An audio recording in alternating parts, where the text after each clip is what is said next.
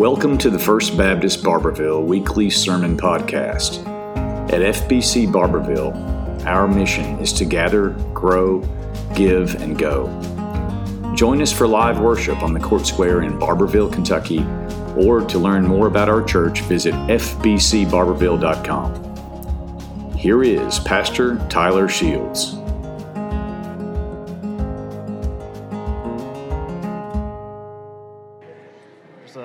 Of joy in the house of the Lord, just like we sang about this morning. It's great to hear everybody talking and laughing, and it's good, good stuff.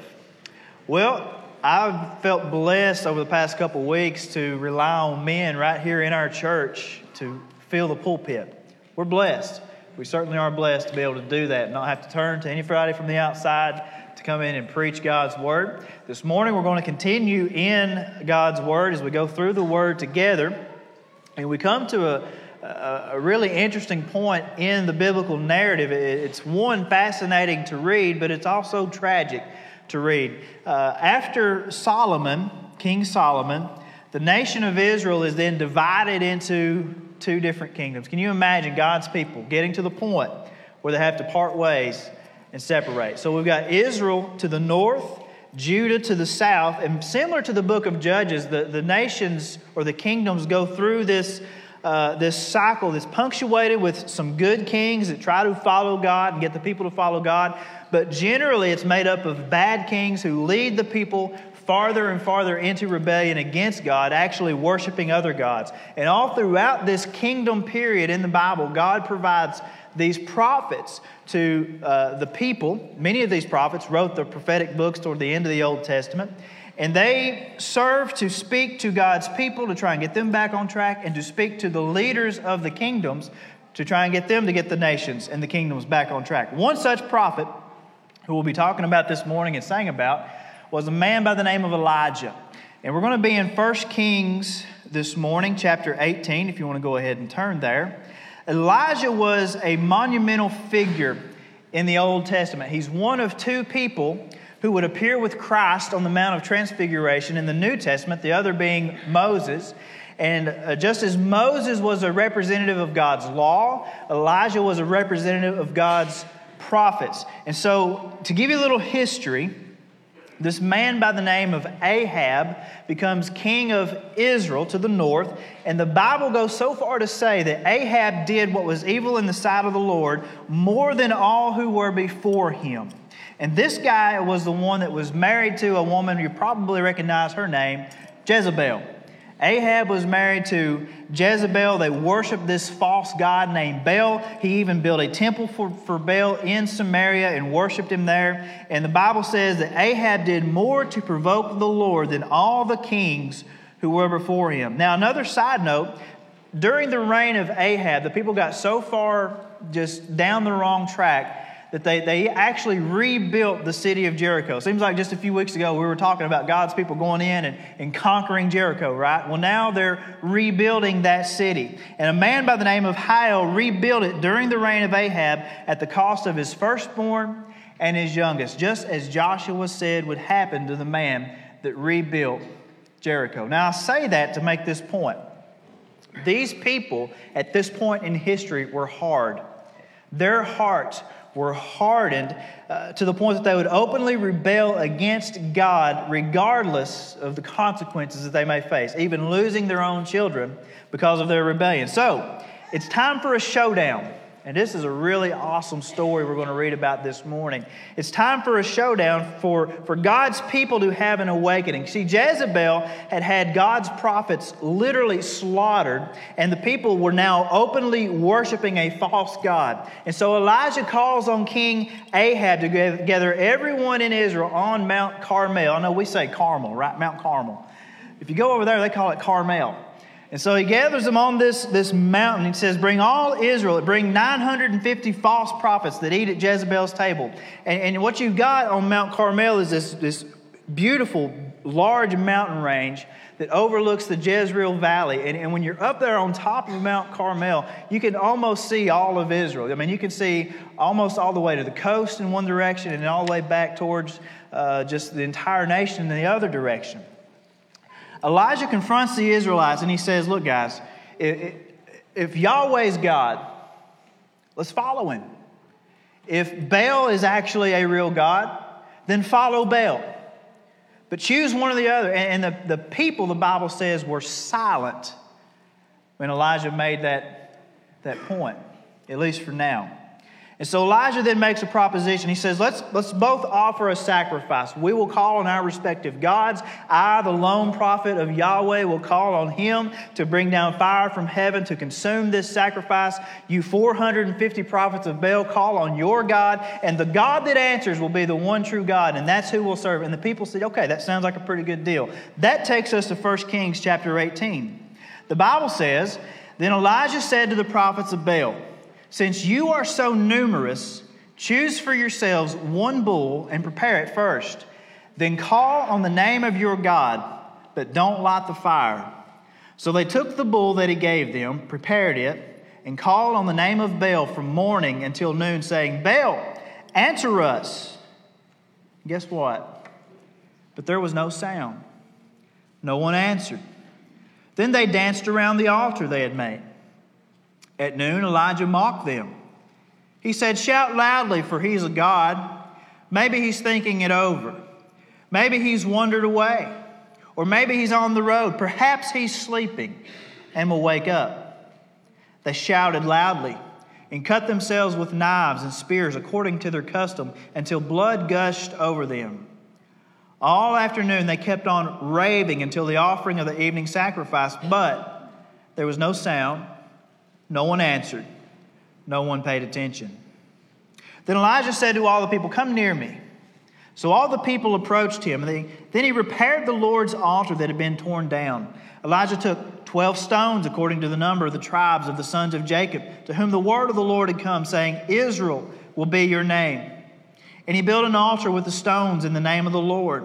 Then he made a trench around the large the altar large enough to hold about four gallons.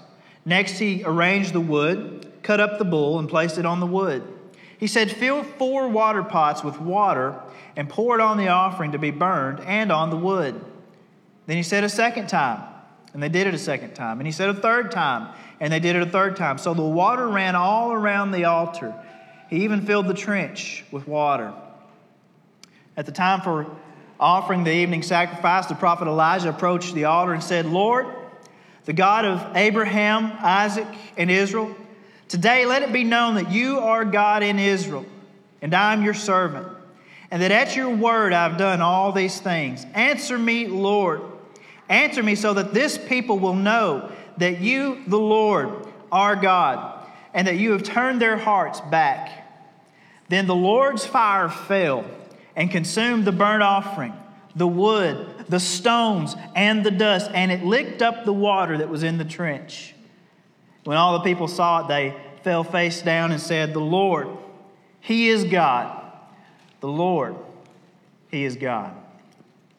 I think sometimes our lives, when you read through some of these stories in the Old Testament and you're, you're reading about Israel, you're reading about Judah, and they're going uh, good and then they just just mess things completely up i think these stories are reflective of our lives uh, sometimes we go through periods and we're doing the right things. Things are going great. We're close to God. We're faithful. We're following Him. And then we have times that we simply give our hearts to another God, uh, whether it's intentionally or unintentionally. And then we end up facing the consequences. And so sometimes we turn back quickly Prayerfully, that's the way it works. But sometimes we're a little bit stubborn, and it takes a, a, moment like this for God to get our attention and turn our hearts back. So, there's three major takeaways from this passage this morning dealing with our relationship to God. And the first is very simple I must not trust false gods at all, not even a little bit. This story, it's sad, but it's almost funny, right? When we read through this, how much hope that these people have placed in this God that they've created, this God that they've made up, and they, they call out to him all day long, but there's no response. They're trying to do things to get his attention, but there's, there's nothing. And then Elijah even begins to make fun of them.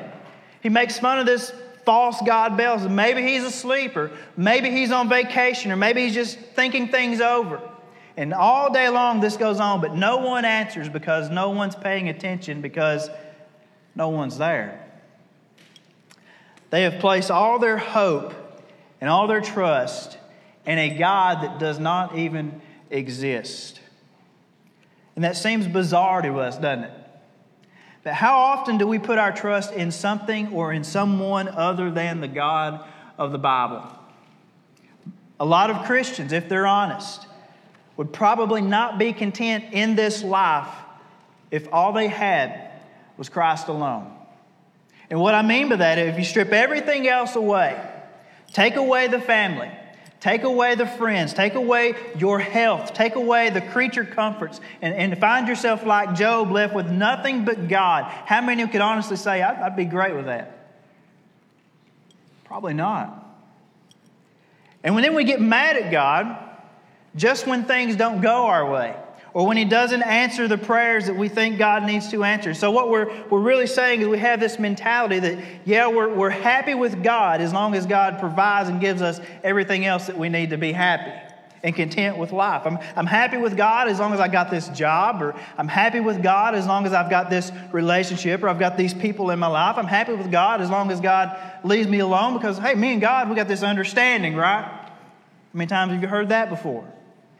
And what we do is we create this, these little false gods in our life in which we place our hope and our trust outside of God alone.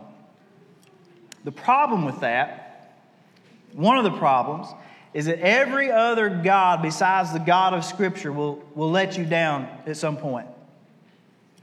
Every other God will, will fail you and leave you wanting more and craving something more, will lead you to places that maybe you otherwise wouldn't go in life because your heart is never truly satisfied until it finds its satisfaction in God alone. So don't trust any other God besides God. let's dig a little bit deeper into this. The second thing is, I must remember God always. In our Wednesday night Bible study in the book of Judges, it really goes hand in hand with where we're at in Scripture. Pastor J.D. Greear said that spiritual amnesia leads to spiritual apostasy. See, the Israelites continually suffer from spiritual amnesia, and because of that, they, they face spiritual apostasy. They forget who God is, they forget what God has done, to the point in this story that the altar to God on top of this mountain is, is laying in ruins. It's been torn down, and in its place, all over the country, all over the kingdom, we have these altars to these false gods and temples to these false gods and the people had really forgotten who God really was. And so Elijah the prophet gathers everyone around. And I think uh, as many times as I've read this story, I forget this one particular scene in the middle of this story where Elijah says, Everybody come here for a minute. I want to show you something. I want to teach you a lesson. And he goes back and, he gives them a, history lesson. He begins to rebuild this altar. And he, he takes these 12 stones and carefully places them out very purposely. And he puts everything in place and explains its meaning and, and how they were to be God's people, God's chosen people. You see, sometimes we need to get back to the basics of our faith. Sometimes we need to rebuild some of these these parts of our spiritual lives that we've either torn down or we've allowed life to just wear down. And we need to go back and remember what God has done in our life. We need to get back to that simple relationship with God and find our contentment and our joy in Him alone and, forget all this other stuff. Get back to spending time with Him, praying to Him, spending time in His Word, clearing away some of the rubble that life has piled in our, on our spiritual lives, and make space for God in our life again. Just get back to, to that moment in our mind and our heart where, where God saved you. He brought you from darkness into light. And, when we begin to do this, we begin to think, well, God saved me. God's done this for me. And God was there when I needed Him here. And, and He provided here. And He did all these wonderful things. And He's just God. And He's, he's magnificent. And I think we get to a point where the joy of our salvation is restored as King David once prayed. If we don't do this, all of our spiritual amnesia is going to lead us to spiritual apostasy as we begin to forget who God is. And like these people, in just a couple generations, we, we find no one even knowing God. So we got to remember Him. The last one is this, and this one seems very simple. And that's that I must worship God alone. You say, uh, okay, preacher, that, that sounds pretty straightforward. It's common sense. But it's one thing to trust God and It's one thing to remember God, and it's another thing to actually worship Him the way that He needs to be worshiped, the way that He deserves to be worshiped. To think that you're not just coming in here and singing songs on Sunday morning, uh, but you live a life that was given to you by the maker of heaven and earth, and you were created to bring Him glory in everything that you do of every single day, and you live a life to worship Him.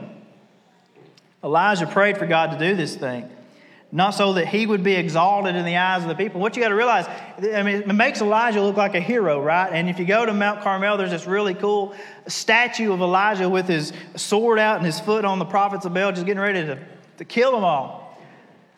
But right after this high moment in Elijah's ministry, Elijah has to run for his life. And Elijah goes through a season where he's actually suicidal and just asks God, just take me out. If this is the way it's going to be, just kill me.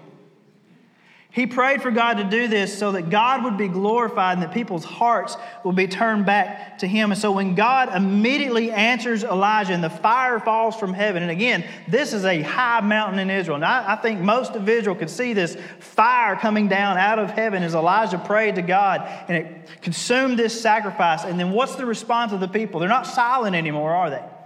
The Bible says they fall on their face and proclaim that the Lord, Yah, literally, Yahweh is God. There is no other. And they worship Him. Now we say, Pastor, listen, I don't have a problem worshiping another God. Well, here's what the late, great Charles Spurgeon said about us. He said, If you love anything better than God, you are idolaters. If there's anything you would not give up for God, it is your idol.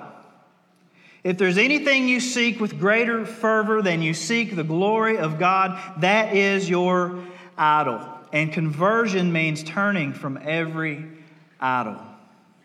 So let me ask you this this morning, church. Who or what in your life gets most of your time? Who or what in your life gets most of your treasure? Who or what consumes most of your energy throughout the week? How are you using your talents and your gifts and these things that God has given you in this life? And more than that, let me ask you this Are you truly worshiping the God of the Bible, the God of Scripture? And what I mean by that is, are you, are you worshiping the God that we see in the Bible, or are, have you made up this, this false God in your mind that's loosely based on the God of the Bible, but actually exists for you and for your glory and for your benefit? That hurts a little. Do you worship the God of Scripture or do you worship this, this false God that we've, we've created that answers only the prayers that are in line with your will but not necessarily His? A God that wants you to be comfortable.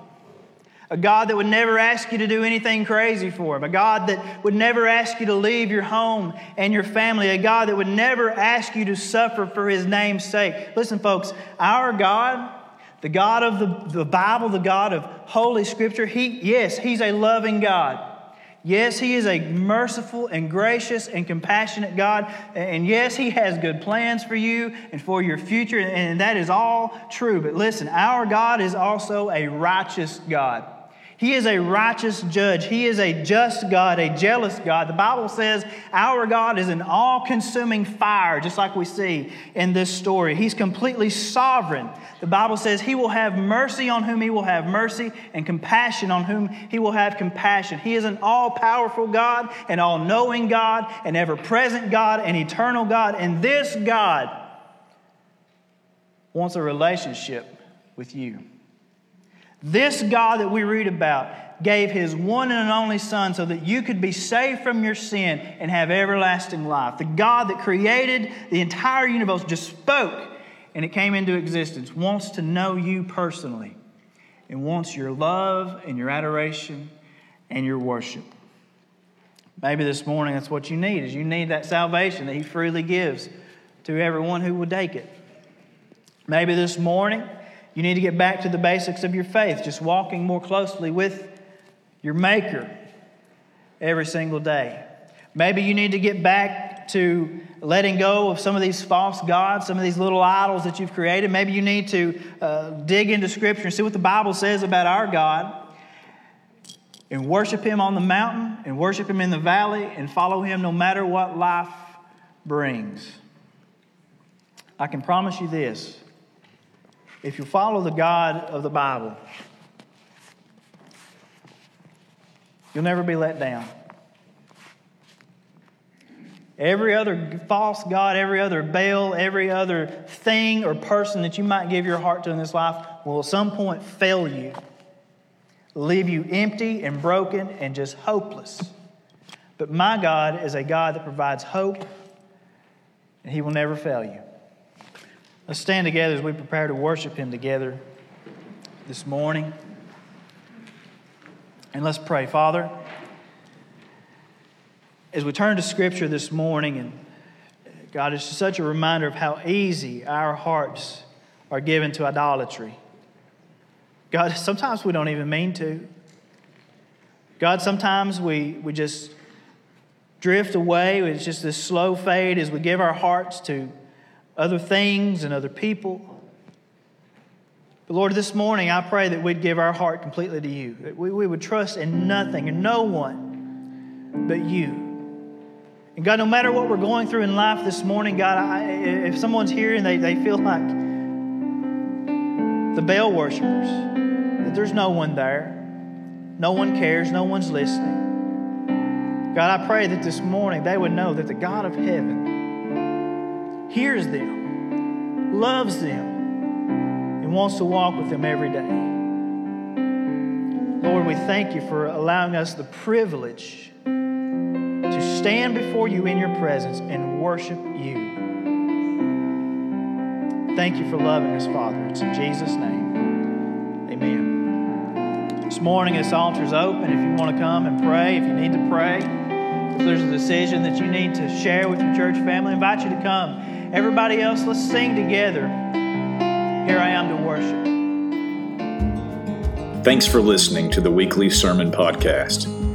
Please subscribe, but also join us live in person on the Court Square in Barbourville, or find us on YouTube by searching FBC Barbourville, on Instagram at first underscore Baptist underscore Barbourville, on Twitter at Barbourville FBC, or on our Facebook page, First Baptist Barbourville.